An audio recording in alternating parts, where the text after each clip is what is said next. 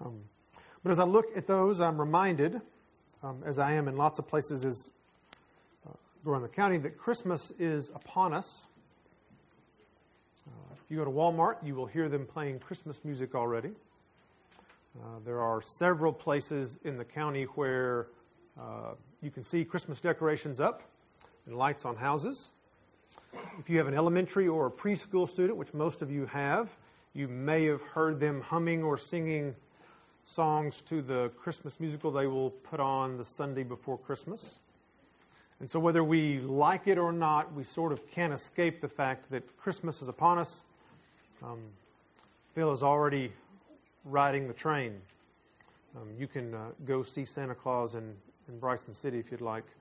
Um, or you can just turn around and, and look the back if you'd like as well. And, and don't get me wrong, I mean, I, I love Christmas. I love the, the extreme foolishness of the holiday. That we celebrate that, that this God chose to submit himself to human limitations as he came to earth. And not just for the sake of doing that, he did that for us who, before that, ignored him and scorned him. As we read, read in Romans, um, despite the fact that his power and his, his presence was evident in all that we see, we chose to, to turn our back and, and not honor him as God. And yet he still came and submitted himself to human limitations. That whole idea is not only crazy, but extremely attractive.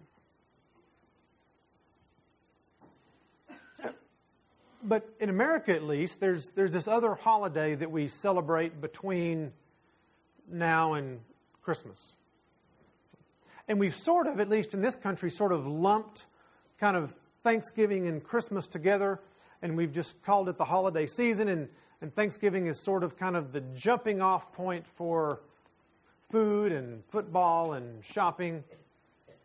And we sort of just, it's the holiday season. But what I really want us to do this week and next week is, is not forget that, that we have an opportunity to be reminded through the holiday of Thanksgiving that it really is a, an important part of, of who we are as believers. That passage I read earlier, uh, Paul in Romans 1, what he does is he paints a picture of, of humanity continuing to spiral down. And that spiraling down began with the fact that even though God was evident, he said they did not give thanks.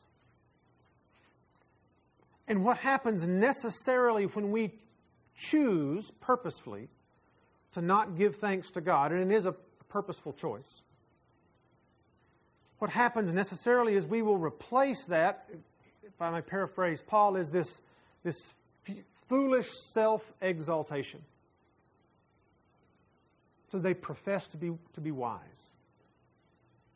They elevated themselves and their own opinions, their own desires above what God wanted. And it all really began with they, they chose to not honor God or to give thanks and they continued to spiral down, and it said that he gave them over to this, and they continued to spiral down.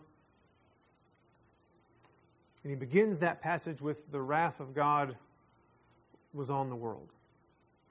That's our choice. That's where we end up when we refuse to give thanks to God. And so, as believers, I think it's important, necessary for us to be reminded that we really don't want to look like the world.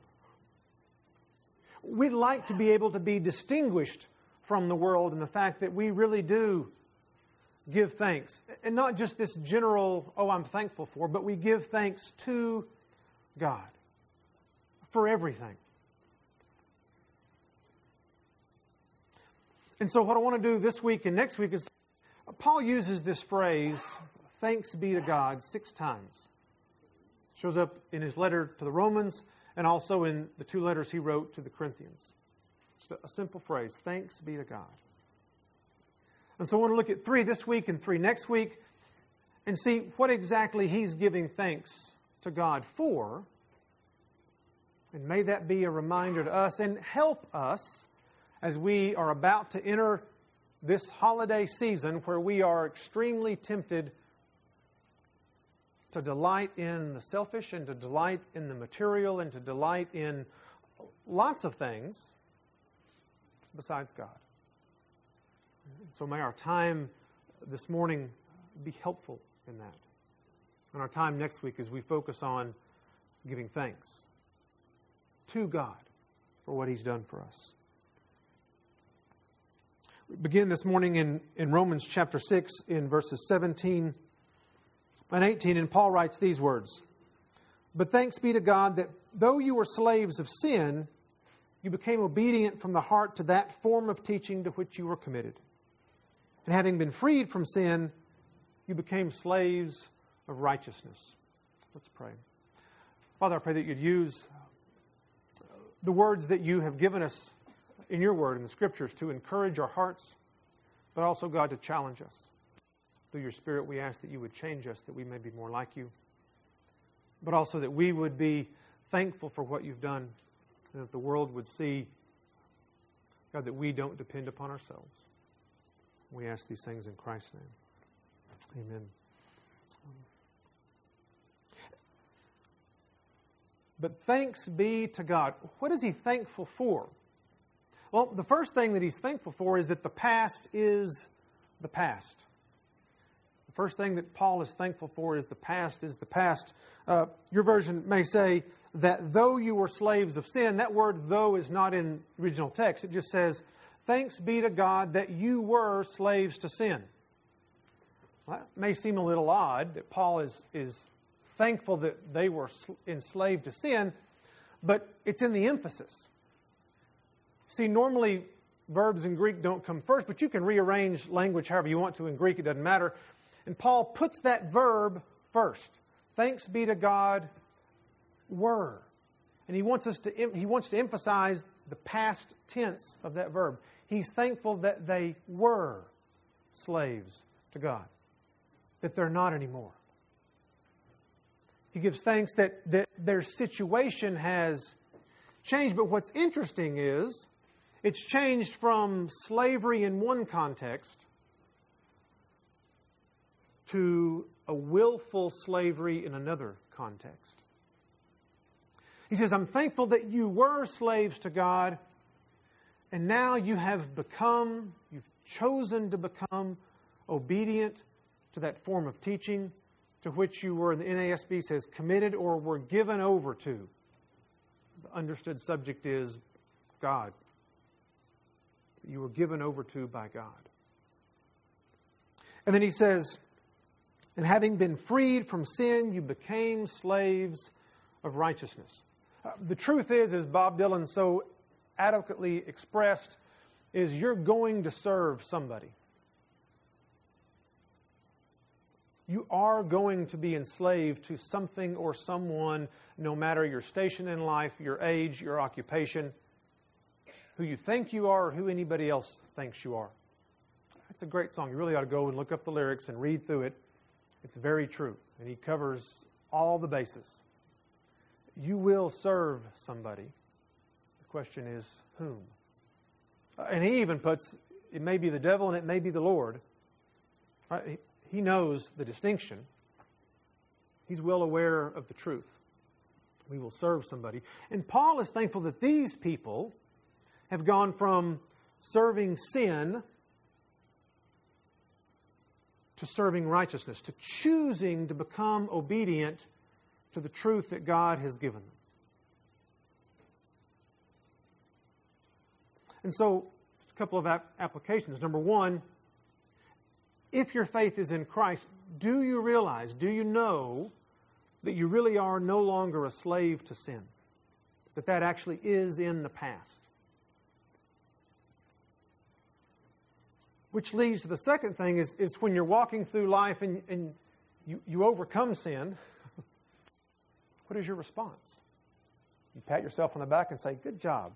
You know, today that anger or that lust or that selfishness or that gossip or that greed didn't get me. I'm doing better.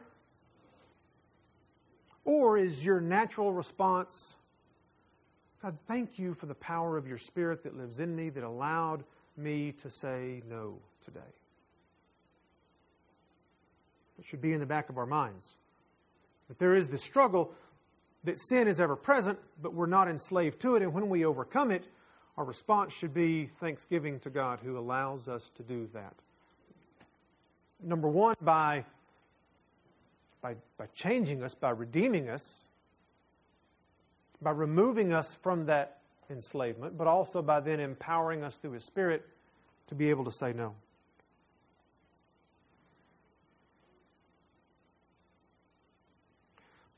Second, Paul is, is thanking God, in this sense, not for himself that he's doing that, but he's, he's thanking God for the Roman church who's doing that.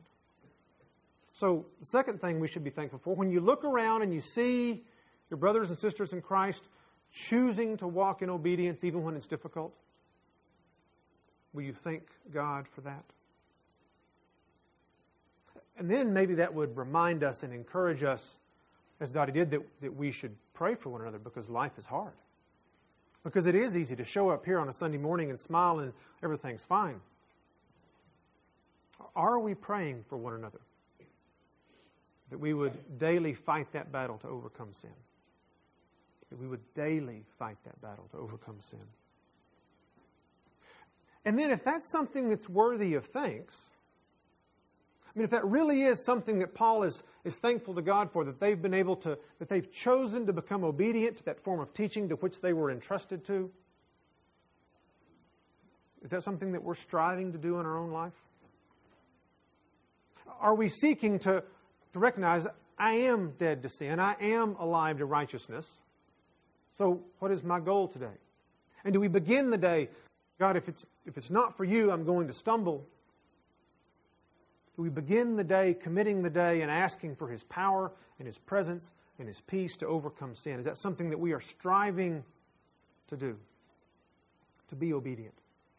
To actually look like that we really are slaves to righteousness and not like the rest of the world that is slaves to sin? Can, can the outside world look at us and tell the difference in who our master is? And then finally, are we thankful to God that we actually have the power to obey. It's actually true for us. We have the power through His Spirit to say yes to righteousness, to say no to sin. So, the first thing, if you remember something, remember I need to be thankful that the past is the past. Are we thankful to God that the past is the past. Turn over, it may be on the same page in your Bible. Mine it's the next, but chapter 7. Through most of 7, what Paul's doing, he's painting a picture of, of the Christian who, for some reason, has allowed the flesh to override the spirit. And he says, I, I don't do the things I want to do, and I do the things I don't want to do. There's this battle, there's this struggle we have been released from sin, and yet for some, if I may say, stupid reason, we choose to go back and walk into that cage and just kind of shut the door.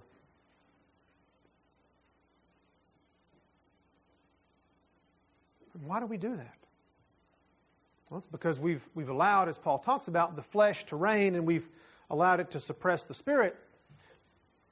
And when we do that, and, and Paul recognizes that he's in that position, and he says, beginning in verse 24, Wretched man that I am. He recognizes that, that living that way is, is not only foolish, but it's, it's wretched. Why do I do that? You may have asked yourself that question before in the midst of sin or after sin. Why did I do that? Well, that's a good reason. Paul explains why we do that is because we've allowed the flesh We've listened to that. We've taken our eyes off God. We've chosen to walk back into the jail and open the door and walk in and close it. So this is comfortable. The problem is sometimes sin is comfortable. Sometimes that's what we know. That's what we're used to. And so we think this is this is better than the hard part of walking by faith. And then he asks the question Who will set me free from the body of this death?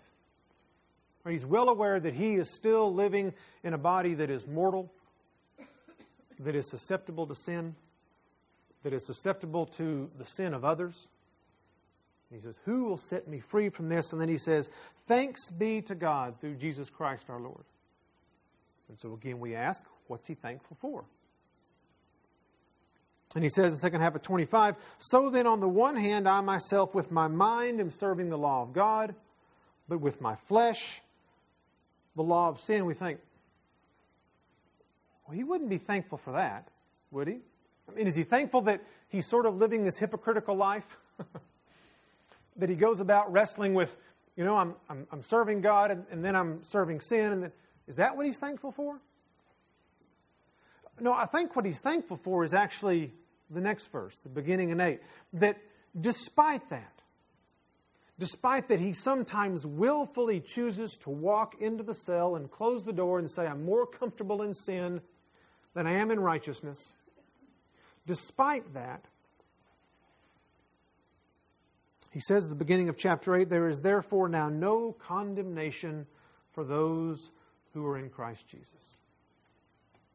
See, in 6, he was thankful for the fact that the past was the past, and now what he's thankful for is present mercies. Because we read in chapter 1, remember, the wrath of God is revealed from heaven against all unrighteousness. And when we walk back into that cell, we're exhibiting unrighteousness. And really, what we should expect is wrath. And yet, because of what Christ has done, thanks be to God through Jesus Christ, because of what Christ has done, when I do something foolish, when I make that stupid mistake of listening to the flesh over the Spirit, I don't get wrath because He gave that to His Son on the cross. What I get is a very present mercy. I don't get what I deserve. What he's not saying, and what he fleshes out in other places, he's not saying there aren't consequences for those sins. There are natural consequences. We do reap what we sow, but the wrath of God is not one of those for those who are in Christ Jesus. Paul is thankful for present mercies. Are we thankful for present mercies? I don't know many people who don't, at some point in time during the week, choose to walk back into that cell, who allow the flesh to kind of bubble up and override the spirit and say, I'm going to do what I want to do right now instead of what you want to do, God. We all are in need of His mercy. Are we thankful to God that He supplies that, that He's supplied that in the cross of Christ?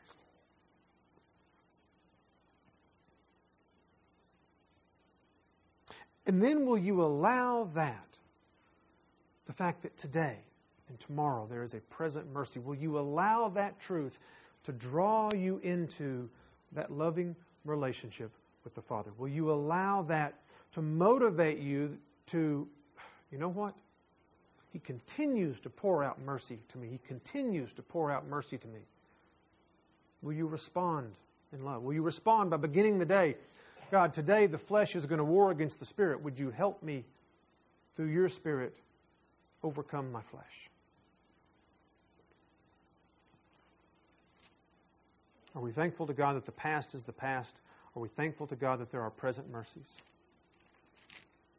Would you turn over to the end of, of 1 Corinthians chapter 15, towards the end of that long chapter where ta- Paul is talking about the resurrection, the truth of the resurrection the fact that, that it's necessary.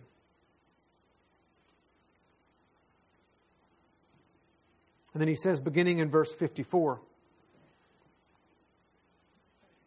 But when this perishable will have put on the imperishable, and this mortal will have put on immortality, then will come about the saying Death is swallowed up in victory. O death, where is your victory? O death, where is your sting? The sting of death is sin. The power of sin is the law, but thanks be to God who gives us the victory through our Lord Jesus Christ.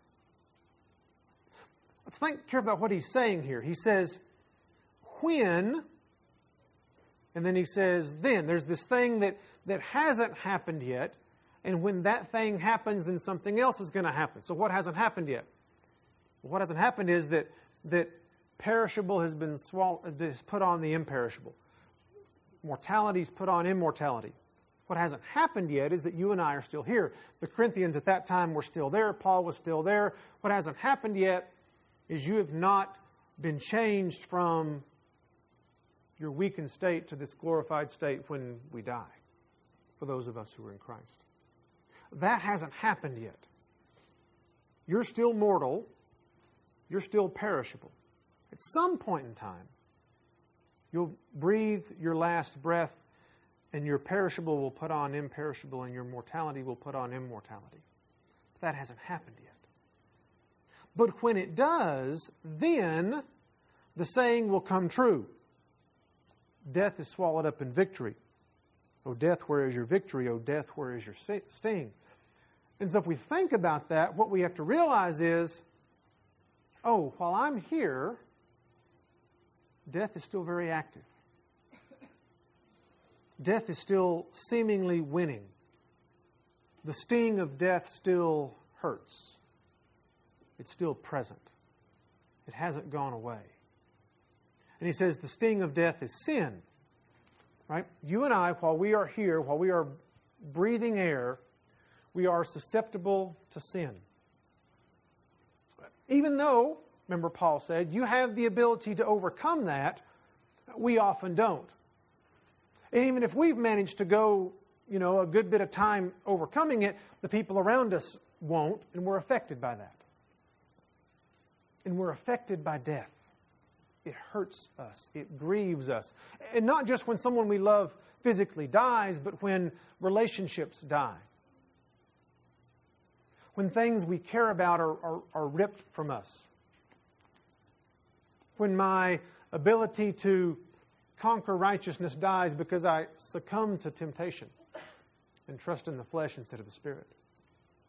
You and I, while we walk this earth, it doesn't seem like death has been defeated. It seems like sin is winning. It seems like death is winning.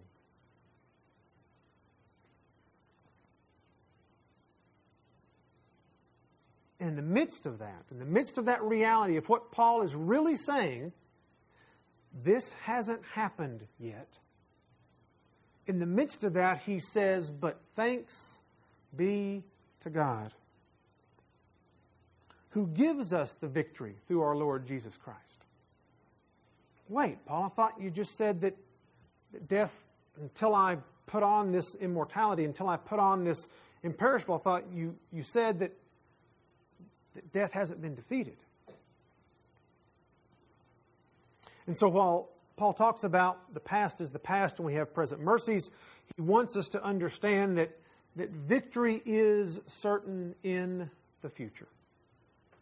You say, well, it doesn't do me a lot of good now. but it should. It should bring us great hope and great comfort as we look to that day when death really will be swallowed up, when the sting of death has been removed, a day when, when sin no longer has any effect whatsoever on us. And he's thankful to God for that future promise because of what Christ did in the past. Because we look at that and we go, ah, there's someone who defeated death. There is someone who conquered sin.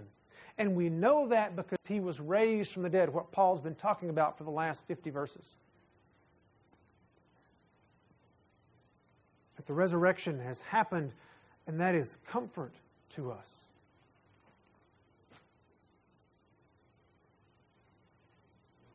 Are you thankful to God for the future victory? That, that the fourth quarter is over the clock says zero, zero, and we win.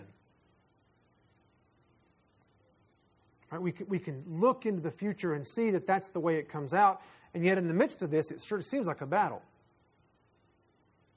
it sort of seems like back and forth. Sometimes I think I'm winning, and sometimes I know that I'm losing, and yet the, the final result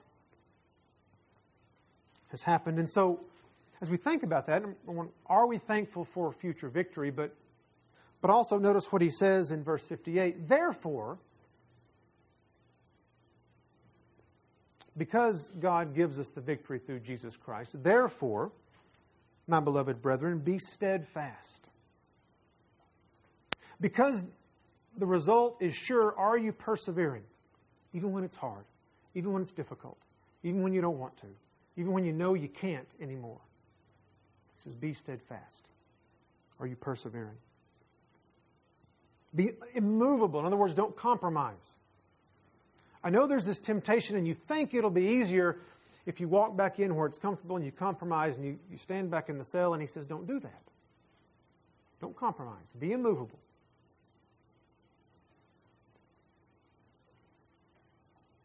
Always abounding in the work of the Lord. Are, are you asking daily, God, what do you have for me today? What do you have for me? What can I do today to do your work? How can I be obedient today? The last phrase, knowing that your toil is not in vain in the Lord. We, we recognize the goal that even if it seems like what I'm doing is, is a waste of time or it's not having any effect or I don't, I don't understand, he says, know that your toil is not in vain. When we walk by faith, when we walk by faith, whether the world recognizes or not, and we're going to, we're going to talk about that a little bit next week as well, of what our, what our faith looks like to believers and non believers. When we walk by faith, our toil is not in vain. We are a preview to the world of a coming attraction. Right? You go to the movie, they show the preview, and you go, oh, I want to see that, or oh, I don't want to see that. Right? They want you to spend more money buying another ticket. Is your life a positive preview of what's coming? When the world sees us, and they may not like it, they may not, some people don't really want the God that we serve, and that's okay. Maybe a better word is is your life an accurate preview of a coming attraction? And that's our challenge. But I don't think that challenge happens if we forget the fact that we are to be thankful to God for what He's done, that the past is past. You have been removed from being a slave to sin to a slave of righteousness. That we get to experience present mercies despite the fact when we choose to walk in sin, we are not under the wrath of God anymore. We get to, to revel in present mercies, and we know the outcome. Are you thankful to God that the victory in the future is secure? Let's pray together. Father, we thank you for your blessings. We thank you for your grace. We thank you for your present mercy. Thank you that you have taken us from who we were and made us who we are. God, I ask that you would continue to remind us of that. God, I thank you that you have shown us in your word glimpses of the future and the final victory. God, use us as your people, individually and as this body of believers that are gathered here. Use us to be a preview of what's to come for those around us. In big ways and small ways. And we pray for um, the small ways that these boxes up on the stage might be used in someone's life, the notes that are in them, the items that are in them. God, we ask specifically that you would use each of those boxes as they get delivered to an, an individual that you have created, that you would use them for your glory. That they might, in, in some small way, uh, be useful to your spirit, and that you would take them from being slaves of sin to slaves of righteousness. That your church would grow, it would expand. God, we are thankful to you for who you are, your character, your majesty, your wonder, your holiness, your justice, your goodness, your love. And we ask that you would use us this, this week as we go into the world to be lights. We pray these things in the name of our precious Savior, the Lord Jesus Christ. Amen.